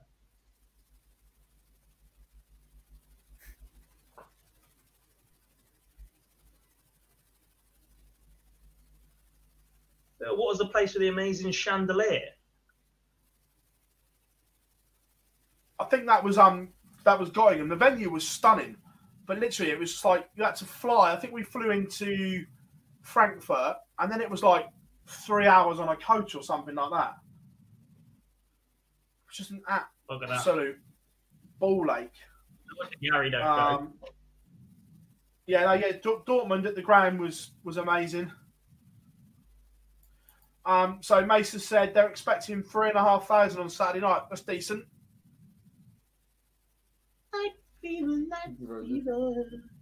Good. Getting about 10 on Thursday. Yeah. Um, right. What, go on then. We'll open up the chat room. We've we think we've covered pretty much everything that's happened in the week. No. I don't think we've missed anything. What's that? No, no, we haven't. One, the live league came back today, which we don't normally talk about because after work in the weekday. So we're not, because we had a week off last week. Good start. But two, there has been quite a few press releases from our friends at the World Seniors Darts Tour this week, Philip. Oh, correct. Yeah, there is. Sorry, I was trying to think of what we've been. Yeah, plenty going on on the World Seniors. It's now yes out on BBC uh, iPlayer, um, all the red button as well. Going to be anchored Sport by one the announced today, which is Germany, Austria, and Switzerland. Switzerland. Switzerland League, is it? Yeah. Um, Plus two presenters. the legendary Ray Stubbs and Helen Chamberlain.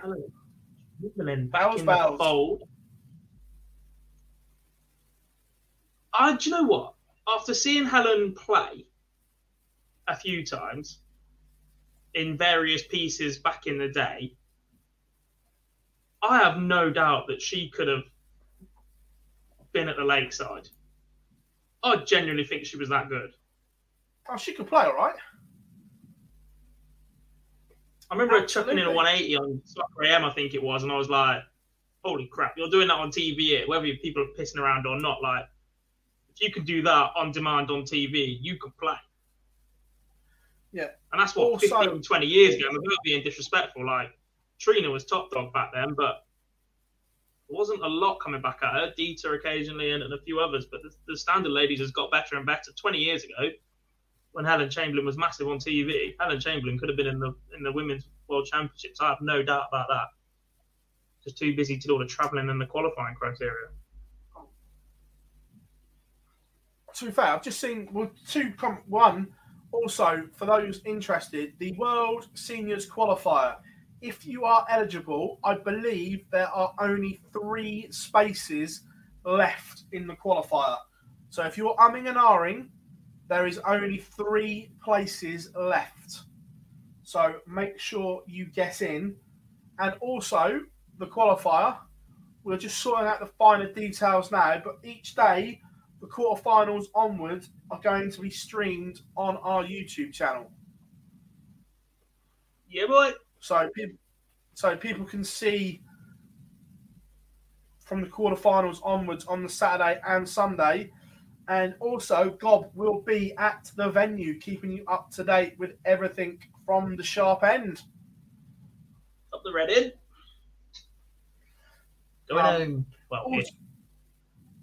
We spoke about the boards earlier, and someone just made I just seen the name in the chat room. We get to see Whitlock on the new boards for the first time this weekend. we do. That should be Look at very- Any face. times- yeah, anytime we know that Any times I'll let that change in the practice nine darts after each one. Um, so yeah, plenty of news, so plenty of great news from the seniors. So that is title sponsor announced Jennings Bet, board sponsor Target, um, TV in the UK, BBC. It's all looking good, boys. It's looking very good. And of course, official media partners, Online Darts. We're going to be Nice. Standard, mind you. That first day is carnage because obviously the Premier League's on as well. What we do, mate. Like that travelling Exactly. exhibition circus. We ain't interested in that. You can have an eye off.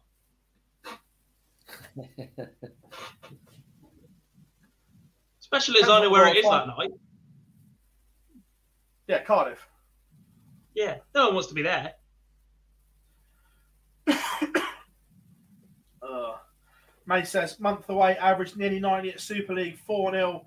Decent, mate. Love that. Um, good effort. Um, yep, the live league also returned this morning as well. Great to see Kevin Painter back, which is good. Uh, Robert Thornton playing some good stuff, which is all good. All building for Champions Week, which is in a few weeks as well. Before we start taking questions, manic couple of weeks um, coming off that we have the Super Series streams along with the Ladies Series as well. All eyes will be on Fallon Sherrock and Lisa Ashton again, boys. Um, Fallon already at the Grand Slam. I don't know if you noticed that from the adverts at the weekend. the only one there, isn't she? It's an evening with, I think, on the advertisement. Um, also, whilst whilst we're talking on the, the, the, the Grand Slam and that, by the way, I don't know this. This is my prediction. Just listening to everything and what you hear from different interviews next year, calling it now. The World Grand Prix goes back to the City West in Dublin, and I think the Slam goes to Leicester. I wouldn't be surprised. No, Least neither would I. disappointed because it's a bit closer to him. Yeah. he can just nip I round the gonna corner I'm- from Wolverhampton, but I'm a, the Morningside is I'm a, a little PDC disappointed. venue. They've used it for the Champions League. They've used it emergency year. They are itching to get something in there full time, aren't they? The, the only thing for me is if it's still at Aldersley or however long it's at Aldersley, there was there was parts of the atmosphere in Leicester and how it's set up that was similar in the nights earlier on in the week. The Sunday was very good, and then the back end of the week from Thursday onwards, I think it was sold out, and the atmosphere was loads better than what we did at Aldersley. I do like the Civic as a venue. However, we had the same situation. I like the balcony sort of over. I think it's a lot better, but the it's the, the issues with all of these are that the early week, the early uh, days, the Monday, Tuesday, Wednesday sort of days, is when you have that sort of um, the crowd isn't as good. The Civic's better for that because you are very compact. So I would be opposed to for that reason as well. But the main reason being is Wolverhampton is literally just down the road. so for me personally, Leicester's a little bit further, not much. I can't really complain. How many tournaments we have uh, we have in the UK? I So really couple of bits in the chat room about what we've just said there. Um, May says, "Isn't the Civic going to be ready?" Someone else says about the Civic.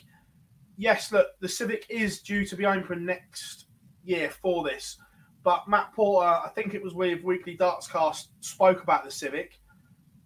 Just reading between the lines, I don't think they're that keen to go back there. Might be wrong, but just reading between the lines what he said about it not being the biggest venue anymore, about it's not very big backstage, practice room, and everything that goes with it.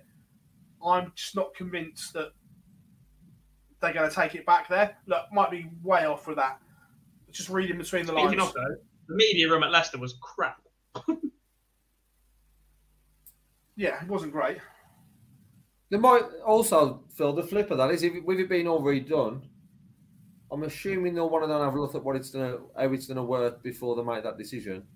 Uh, Oh, yeah, it of course I'm sure, will, the yeah. Civic, I'm, I'm sure I'm sure the Civic was meant to be done in like 2019, 2020 push. Obviously, I know I've had COVID, but the delay in it can only have made it worse. Does Aldersley, where the venue is, is a bit of a pain in the backside to get to. There's not much round it. Uh, there's a pub around a 15, 20 minute walk away from it. They put on coaches from Wolverhampton because it's because it is out the way. So I'm surprised they're still there right. this year. Yeah, I'm- I'm surprised they're still there this year. Yeah. I think it was only there this year because of the situation in Ireland. I, I genuinely think if the City West had been able to have the Grand Prix, the Slam would have been in Leicester this year. Convinced of it. And I, and for that, I wouldn't be opposed to it at all when it's the Aldersley. More more when it's the Civic, but Aldersley, for me, it's, it's not a great venue for the uh, for the Slam.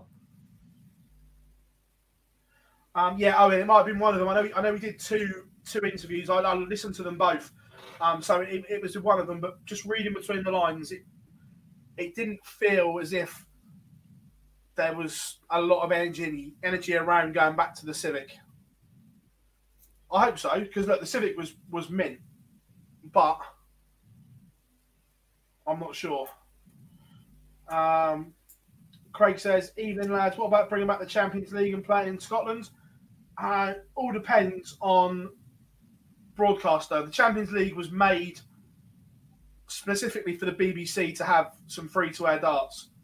So unless a new broadcaster or another broadcaster wants it, I'm not sure it comes back. Although I did like the format. I, I wasn't I wasn't a huge fan of it. Obviously, more darts the better, but I wasn't I wasn't a fan of the Champions League. The format's too similar to what we have with the with the Slam. Yeah, It for me, it wasn't. Somewhere between the Slam and the Masters, and it didn't count. I'm like, what the bloody hell's the point? It's, it's for me, it was the same eight players that you're going to see in a, in a World Series event. Or I know they're, they're trying to broaden that a little bit, but traditionally, the top eight are the eight that go for the World Series. Um, yeah, hi Max, hope you are well. So yeah, right, everyone, get your questions in, and we will start to pick our way through and answer them. Um, so, Phil, there's certainly one in there that I like to see back. One at the Reebok. I enjoyed the Oh, Reebok. like and I like that. University of Bolton Stadium, thank you very much. yeah, it'll always be the Reebok. Yeah, it will. The same as Man City will always play at. Maine Road. However, however, if there is one back at the Same way Reebok, that it needs to Newcastle be are going to one stay at St James's Park. Not a chance. It's uh, yeah, they will. Um, That'll be interesting when that happens. if it if it anything like that is back at the Reebok, it needs to be something that with more than one stage or more than one games on at a time. Because that's what I loved about it. Yeah. doing that. That was the one for me. Look, it's not so much Butlins that I don't like. I'm not a fan of having the same tournament, or sorry, having two tournaments at the same venue. If you want to use Butlins, use one at Minehead and then use Bognor or Skegness for, for the other one. I just don't like two tournaments at the same venue. Skeg Vegas. Then Vegas. Then Please. Vegas. Please. because after spending time there as well, Skegness is decent for the night out after. You can go off campus. Like you don't have to stay on site. Yeah, yeah. I think that bit's Yeah, a little agreed. bit more. Commiserations, Jack. Charles says, Minehead is the goat. Stop this nonsense, Lee. You try getting there when it's snowing or absolutely lashing down with a when the We weather's did last time. On the way back from Exeter, pitch black, left late. It started to rain a bit. Nightmare. Yeah, Through the back roads, you know, we didn't go that way for some reason. We're swinging it round corners and all sorts. Nightmare. Yeah. Jar Um, loves Minehead though. Like the man's literally messaging me in this show, going, "You know, we don't do Fallout bars for weekend long tournaments. We're doing one whilst I'm in Minehead, so I can dial in." No, we're not, Jar. You're a nightmare, mate. They're not. They're not the rules. I'm surprised a bit. No, I'm surprised a bit like Fallout Bar. He's not appeared on our screen in the little corners so wait and see like we did a few. He's nights not producing this one, is he? We use different software for this. You know full well if we were using that, it'd be straight in the back end, flashing his comments up on the screen. You are missing the video clips though, Phil. Like, you know, a little little burst. We had Romeo Dunn appearing in the week. We've clipped that up to right treat. And a bit of uh, Lucas Laver. Lucas Laver making a few appearances on the Fallout Bar earlier in the week. Um, to be fair, we're going to close the poll as well. The poll was who is the best player in the world right now? I'm surprised at this. The winner is the Iceman, Gerwyn Price. I thought the ferret might have nicked it. It was level at one point, and then you all opened your mouth. Um, Can I also point out that I didn't make the poll this week? I've done every other one throughout the week. Barzy does it, and somehow that last option is there when, quite frankly, at the minute, just shouldn't be. And it should say other. We were going to try and give you that Yeah. option, but someone jumped the gun Phil. tonight, and we're already votes on it by the time I saw it. It was Phil, how definitely many times Missy you and G. opened They up- in the chat room at 10 past 7, but I couldn't delete their votes. I, was, I was just wondering how many, how many times Phil's opened up to the MVG to five percent. I didn't check the online darts account to be fair to see if we'd voted or not yet because you can only vote once per account. I'll, I'll tell you where it probably is. I haven't opened it, but I'll tell you where it is. It's on MVG, isn't it, Mr. Bars? I bet. Hundred percent. uh, to, to, to be fair, I didn't. I, I haven't voted, so it's not me. Oh yeah. um, right. Shut up. Um, Malachi says, "Is Corey Cadby playing the Oceanic Masters?" We're not 100% sure there is going to be an Oceanic Masters yet, because in Australia you still can't travel between states. So we're not 100% sure that there is going to be one yet. Look, I hope so. Um, but just don't know. Paul says Krzysztof Ratajski into the top five. What do you reckon, boys? Can the Polish Eagle gate crash the top five? Please. Job, over to Please. you, over to you, Job. Over to you. He's, he's already in the top five, in my opinion. Top five best players in the world. The unit: him, James Wade, Mervyn King. Who else on the wall? David Evans and Stephen Bunting. They'll do.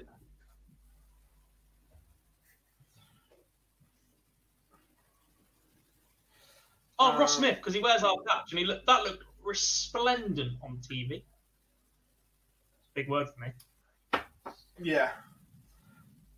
Very big word. Oh, as well, big shout out. I think he's on the men now to the PDC um, players marshal Dean Williams, who is not very well at the moment, but he's on the men. So big shout out to Dean because I know he messaged me and says he often listens. Hopefully you'll be back soon, buddy.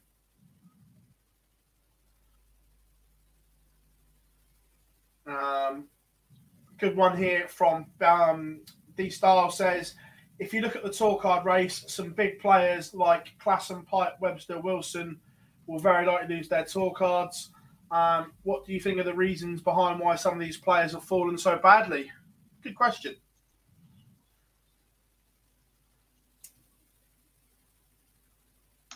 What do you think? Sorry, I'm just calling Dara. it's just incredibly.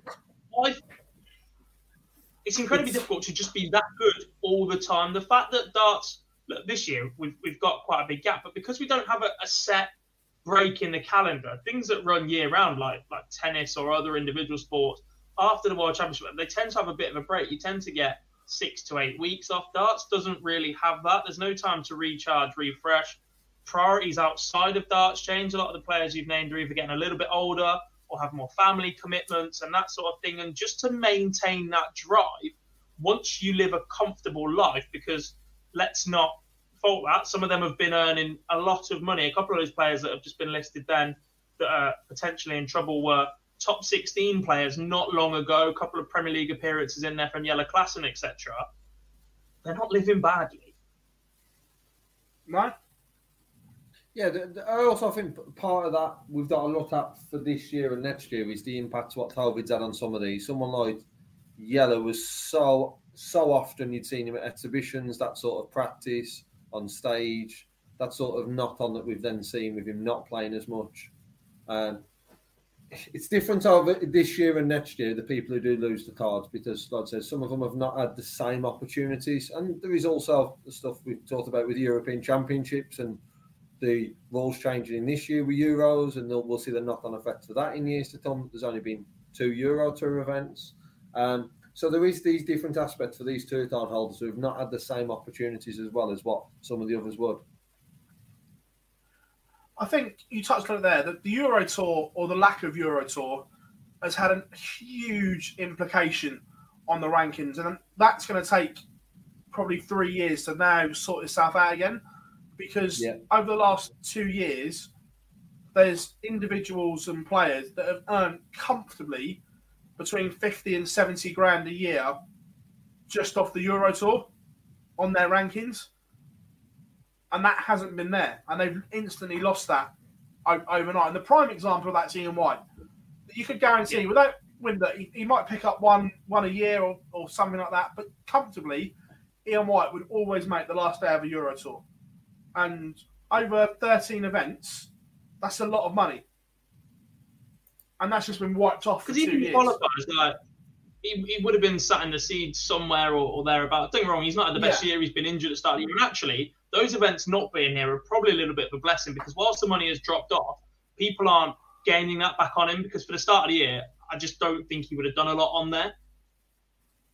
He yeah. says he's had the surgery and he feels fine now, but actually, players not picking up five grand or whatever over two weekends, it, has probably helped him a little bit stay in touch.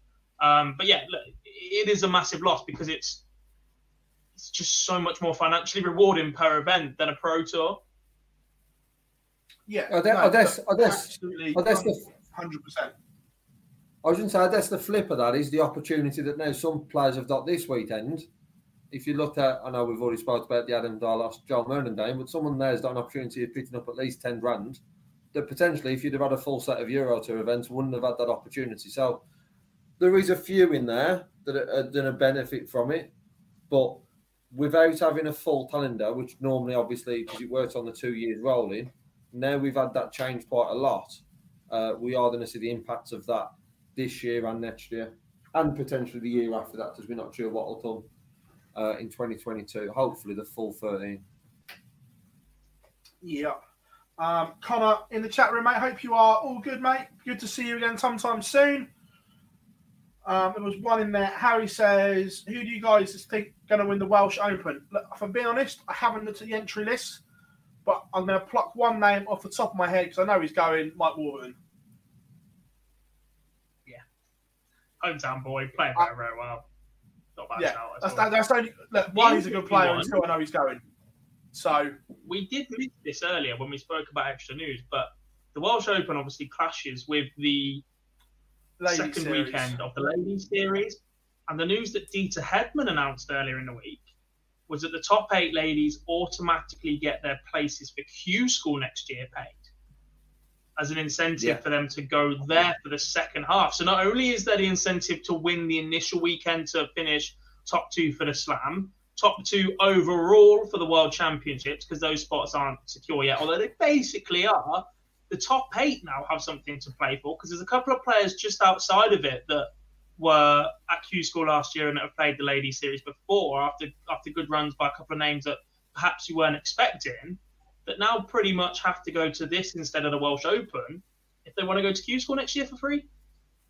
Well, yeah, you, have talked on this. Look, look, I think it's going to take a near miracle to catch Fallon and Lisa for the world spots. But yeah. that second Grand Slam spot, if Fallon and Lisa draw each other early on, that then potentially opens it up. Right, say this is, and this isn't a dig or anything like this, but Fallon's already there. So say Fallon yeah. and Lisa draw each other three times out of the six in the early stages. that then heaps the pressure on Lisa to do well in the others. So someone like Deta, Lorraine, people like that could gate crash that slam battle. Look, I think it'd take, Mc- uh, like you said, a mathematical miracle for the world. but that slam spot, depending on the draw, could be there. Look, don't get me Exactly wrong. that.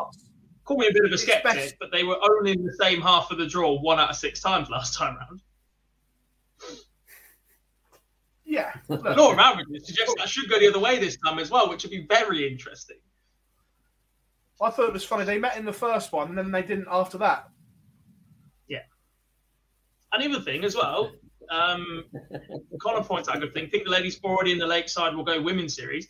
They are tr- predominantly going to be the players between 1 and 20 on the order of merit. The, the better ladies on the WF series that have already qualified or are close enough,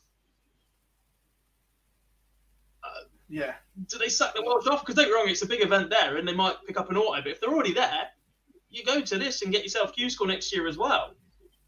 Yeah, I think there's a, there's a few of them who are going to be playing uh, playing a bit of poker of where they are going and where they're not going because of trying the best to, to be fair- fall into both categories. This is a really interesting comment that I didn't know about from Lee in the chat room. Says players at the Welsh Open now need COVID passports. Yes. Do you think that will affect That the will- attendance? Yes, massively, because it affected the attendance Yeah. abroad earlier in the year, uh, like two weeks ago as well. I can't remember where it was. Um, but yeah, that was literally dropped on their Facebook group for the event like yesterday, I think, or early this Yeah. morning. That's, that's massive. Like, people in this country are fed up enough, and they have to have it on the NHS app as well. It's not even um, a flow test or a PCR test within 40 hours. They literally have to have the NHS app COVID passport for Wales. So if you're not if you're not double back, you can't plan the Welsh want double Open. back. I don't think so, no. Wow. Because Right, you okay. have to have the, the COVID app. Yeah. Um, yeah, look, I think that'll have a huge outcome. Yeah. Um, Dad says, um, Phil, which refs are the Euros? I think it is George, Hugh, and Russ. I think. Gonna go to at the minute, aren't they? Um, I know that because Kirk's having a week's holiday. He told me, so I know Kirk's not there 'cause he's away from on holiday. Yeah. Um, Sam Not the says, year, though. World Seniors on BBC BBC. referee, by the way, are going to have holiday in the back half of the year. I know that you haven't been allowed to go abroad anywhere, but surely. Yeah. Um, anyway, Sam says World Seniors on BBC Digital. Good move. Uh, for me, absolutely. Yeah, yeah. Um, but the, the, the, the BBC's network is huge. Um, I think it's a no-brainer. Yeah, look, BBC are one of the biggest broadcasters in the world. Yes, it's not the traditional BBC One, BBC Two. I, I don't want to say away. I don't want to start committing to stuff that isn't going to happen. But you've got Phil Taylor playing on the Friday night. I still think there's a chance that the BBC actually schedule that. They'll just wait till closer. If that does enough numbers Possibly, yeah. elsewhere or gets enough interest, I still think it might end up on your traditional Hmm. TV on a Friday night. Would not be the worst thing in the world for it. They- They've got enough channels that way. But look, since the digital switchover in this country, everybody has access to those channels. Even if it's Yeah, part of Red and that's you have to have that's it. the So thing, yeah. Yeah. spot on on that. It's it's accessible for ev- um, everyone who's turned it onto the BBC, um, and it's the first year as well. As much as we'd love to see it on one of the BBC channels, especially when Phil Taylor's on there, I'm guessing would be good for viewing figures that seem bad. But it's the first year, and how far the tournament's come, the players that are there, the money, the prize fund. Now it's on BBC. So in three other countries. We're still a few months away from it starting, so they, they can change very quickly as well, in addition to what we've already got. So for me, it's only Yeah, the they're committed on to BBC.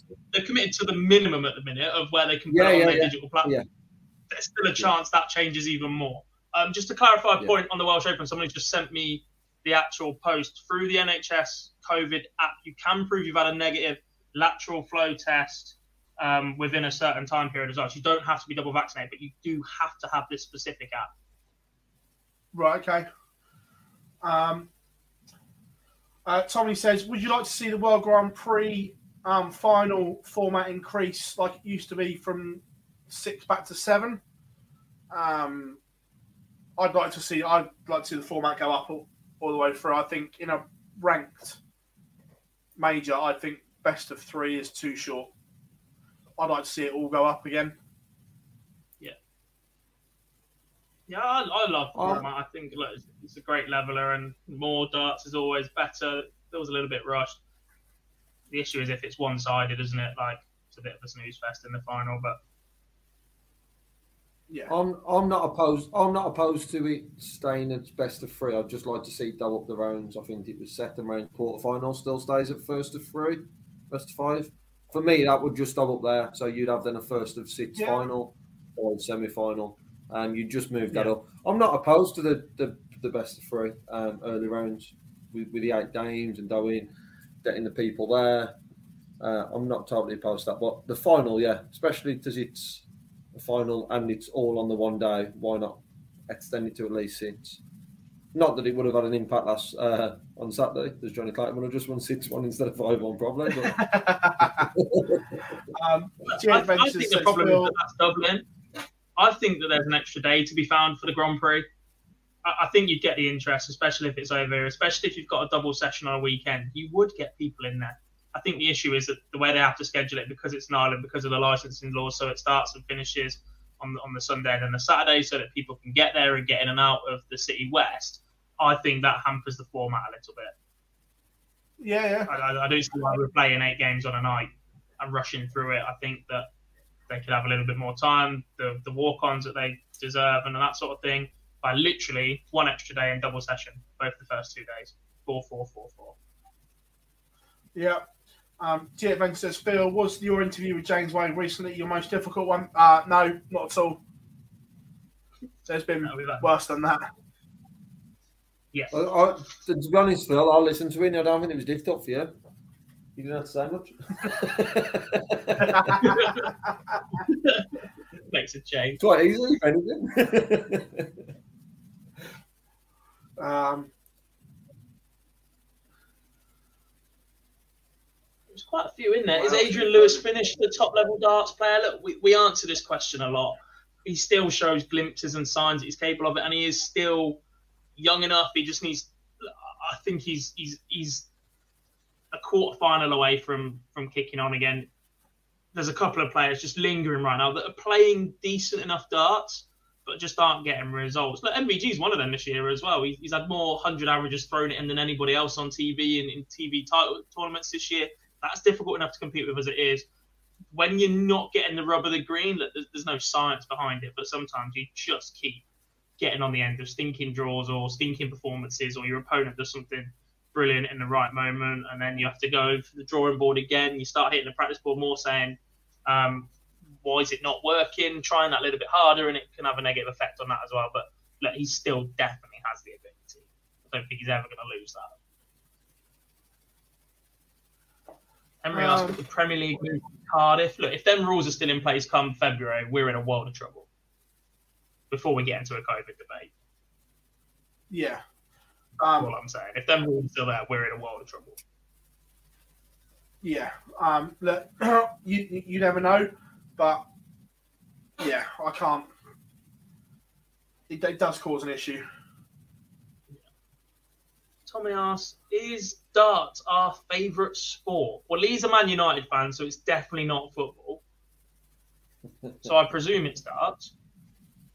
Bars is a I don't Spurs even have fan. So I, we don't even have the opportunity to answer these questions anymore, Dog. I'll just, I'll just do it for you, mate. Just as foot, just Um, as football's been your favourite sport for like three years, but before that it was just art because obviously. before that. It wasn't like I've played multiple sports. I played basketball for a while. I rode for a bit. I played. I started playing pool. To be honest, it's only because the pool and darts team at my university were joined that I started playing darts competitively. My, my ex partner played, and I used to go and, and watch their team when I lived back home. But when I moved to uni, I went hunting for a pool team because I was playing county pool at that time for the first year. I used to travel to Mansfield on a Monday night to, to play for the county team. I'd had a couple of England trials. Like I was convinced that was the way I was going, and I started playing a couple of games of darts and started to enjoy it more. and then lived with Kyle Anderson, and you sort of favour darts at that point. Yeah, there, there, there is that. Um, so yeah, no, look, I, football, darts, boxing are the, the, the three that I love. Um, I think, boys, we are just about there. Two hours has absolutely flown by this evening. Like literally, in the blink of an eye, it's gone. What an absolute belter of the show. Everyone in the chat room that has contributed today has absolutely rocked it for us here at the online Dart Live Lounge. A few questions about next week. The world it's the World Series qualifier. I think that's going to be a late start for the qualifier because of timings getting back from Salzburg for certain players. If you get to a final in Salzburg, it's a potential issue getting back for the qualifier. Um, so we will do the live lounge as normal, but if the qualifier is still going on, we will keep you bang up to date with that as it rocks. If not, it just gives us plenty to talk about in the Well, if it's, if it's finished in time, then we'll sit and talk about it as part of the show. If not, maybe we do an extra half an hour at the end of the live lounge if we commit to it now. If, it, if it's running while we're on, we'll try and give you the odd result, and then we'll we'll have a quick glance over what we've seen and who's Yeah. going. We're not going to cut out before we know the result of that, basically, next Monday. But if it's still going while we're on, we'll try and keep an eye on it, talk about what we need to, and, uh, and that sort of thing. We're not going to break away. We're not going to run anything separate. We're not going to split views, basically. It will all be us three chatting our usual nonsense. But yeah. Yeah. Uh, before we go, May says he's not playing gob at pool for a pint then. Shouldn't have said that, should I? Um, but no, everyone, thank you very, very much. You've absolutely smashed the live lounge tonight. We return next week. Plenty of darts coming your way.